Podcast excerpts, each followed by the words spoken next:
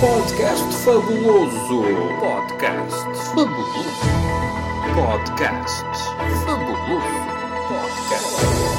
Podcast. Podcast fabuloso.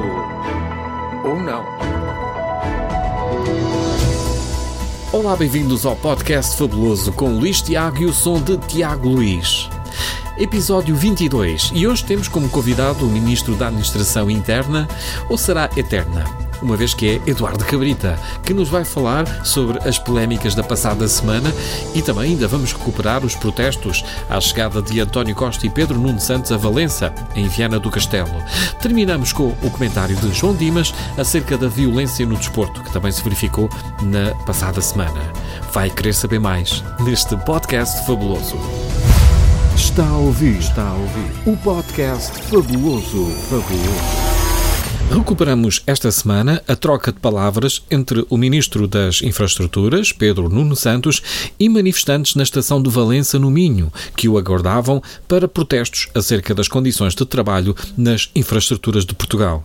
António Costa aproximou-se dos trabalhadores, com o seu riso característico, e recolheu o manifesto que lhe foi entregue pelos trabalhadores e rapidamente se afastou. Quem teve de aguentar o maior impacto dos protestos foi então Pedro Nuno Santos. Até que o seu secretário de Estado da Educação tentamos chegar à sua fala. O senhor tem falado com os sindicatos e, e ignorou-os a, a carta coisa- da Comissão de É, Trabalhadores. a Desculpa coisa, a coisa que eu faço? Fez Sabe- sempre. Porquê- a coisa- porquê é que não Ouça, fez agora, ouça. Ministro? A coisa que eu faço é reunir com os sindicatos e com os trabalhadores. Não, Sabe- não, Sr. Olha, olha, Sr. faço Ministro. mais que qualquer um já fez aqui nesta função. Sr. Ministro. Posso reunir com Sr. também. Não, não é verdade. E não merece Oh, aos trabalhadores. Eu sei que tem que Isso. Sr. Ministro, não é verdade o que o senhor está a dizer. Eu O senhor- quero o senhor convosco, eu nossas. convosco. E não uma vez que ignorou as nossas cartas.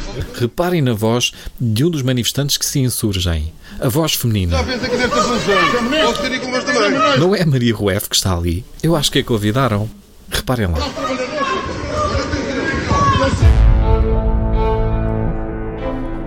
Quem também esteve em destaque esta semana foi o Ministro da Administração Interna, Eduardo Cabrita, pela ordem que deu para a entrada à força no apreendimento turístico Zemar, com recurso à utilização da unidade de intervenção da GNR com homens armados e cães.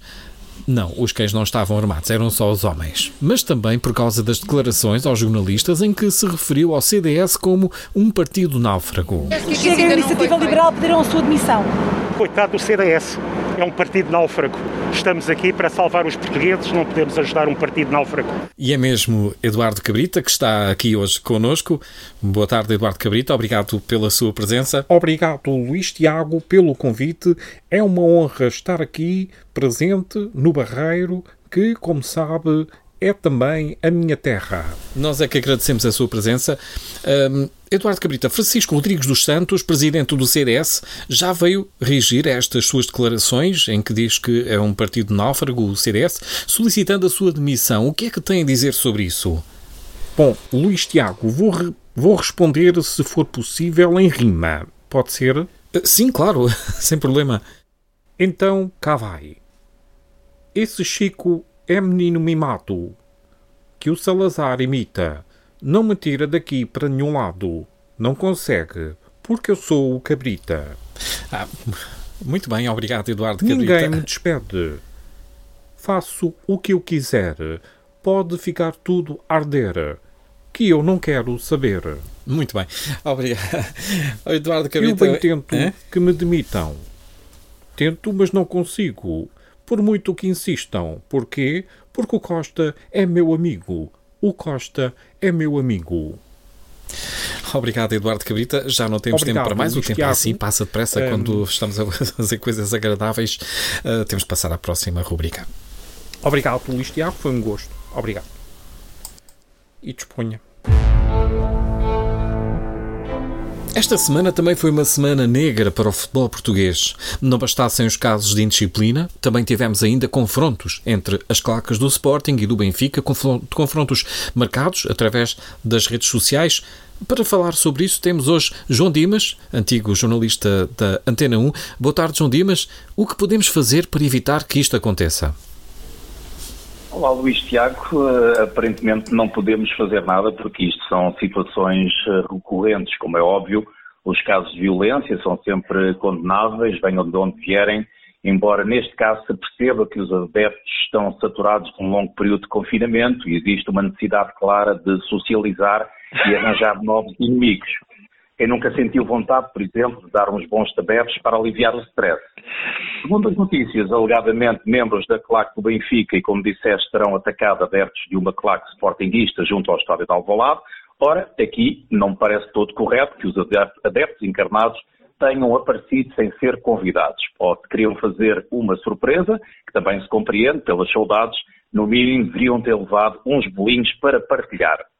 Atendendo a isto, circulam notícias nas redes sociais de que as claques rivais estão a combinar um encontro. A pessoa que teve esta feliz ideia está de parabéns, pois estes eventos devem ser combinados com antecedência e com hora marcada, para que todos se deitem mais cedo na véspera e estejam bem dispostos. Segundo, conseguimos uh, também apurar, a festa vai ser grande, com comes e bebes, até às tantas, até porque andar a bater nos outros com a barriga vazia não é muito uh, aconselhável, não é? Sim, sim. Nesta batalha campal vai ser obrigatório o uso da, da máscara, e parece-me bem, não vá por azar o vírus aparecer e algum membro das claques passar os próximos tempos no hospital. Os intervenientes vão também usar pulseiras distribuídas pelos organizadores, pois nestas coisas, e à boa maneira portuguesa, há sempre os infiltrados que não pertencem às claques. Posto isto, vamos esperar que corra tudo bem. João Dimas, um evento desta, desta grandeza, não deveria haver aqui um papel da Direção-Geral de Saúde na prevenção para autorizar um, um convívio destes? Sim, mas nesta altura eu acho que estamos todos mais descontraídos e acho que vai ser possível fazer esta grande festa. Aliás, depois desta festa, só mesmo a festa do Avante. Uh, por isso, acho que vai ser um marco na, no panorama nacional e, portanto, vamos aguardar. Até, até julgo que haver já casas de apostas a fazer vaticínios quem vai ganhar este encontro, ou quem vai levar a melhor neste caso. Obrigado, João Dimas. Um, também fala-se da possibilidade de haver uma, um destes encontros entre, não só entre os clubes da capital, entre o Benfica e o Sporting, mas já uh, se ouviu dizer que poderá acontecer uma situação destas também com o clube de, da cidade invicta, com o Porto.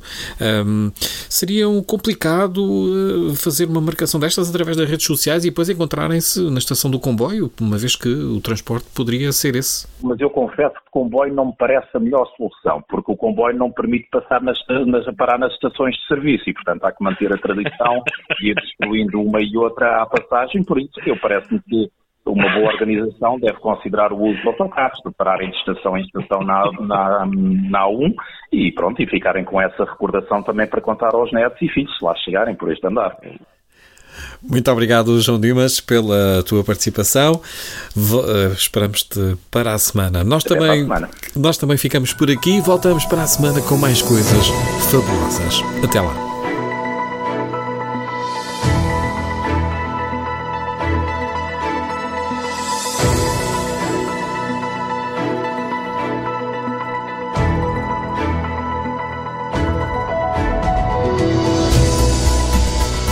Imaginemos que relativamente ao Porto, por exemplo, não seria assim tão fácil. Ah, já estás a. Espera aí, desculpa lá que estava. Agora de repente não percebi, espera.